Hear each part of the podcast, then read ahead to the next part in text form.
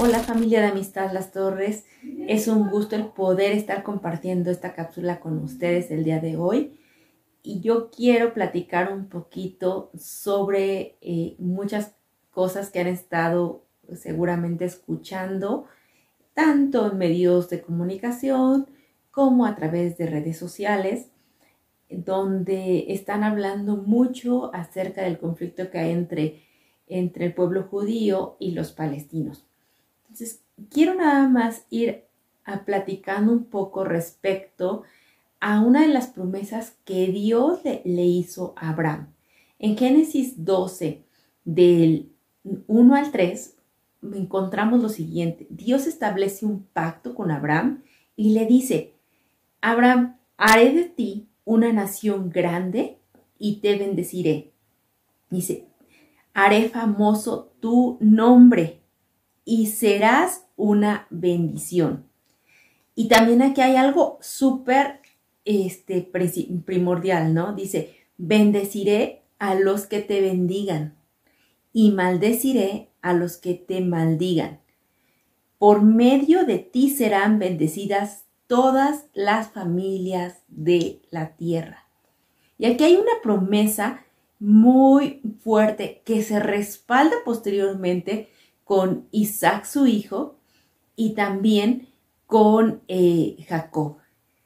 Entonces, esta promesa ha sido establecida desde el inicio, desde los inicios, desde los orígenes. Dios ama a los judíos, pero también ama a las naciones dentro de las cuales también están involucrados los palestinos. Y Dios quiere que cada una de estas personas, que cada uno de nosotros, tanto gentiles como judíos, podamos conocer a Dios, que podamos tener esa revelación del Padre, que podamos conocer a Jesús como nuestro único Señor y nuestro Salvador. Dios de verdad que nos dice también que pidamos, si estamos orando por la paz de Jerusalén.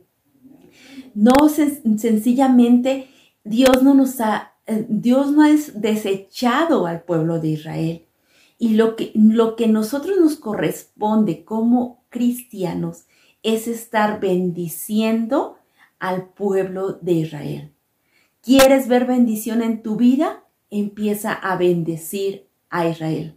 ¿Quieres ver bendición en tu nación? Empieza a bendecir a Israel y hablar bien de Israel.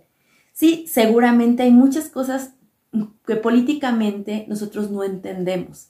Seguramente hay muchos puntos de vista en los cuales no vamos a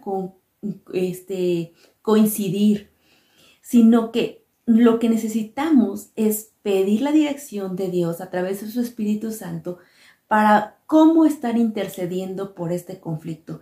Dios tiene oportunidad tanto para judíos como para palestinos, como para mexicanos, como para cualquier otra persona del mundo. Quiere que le conozcamos como nuestro Señor, como nuestro Salvador. Él vino al mundo, Jesús vino al mundo para darnos vida y para darnos vida en abundancia.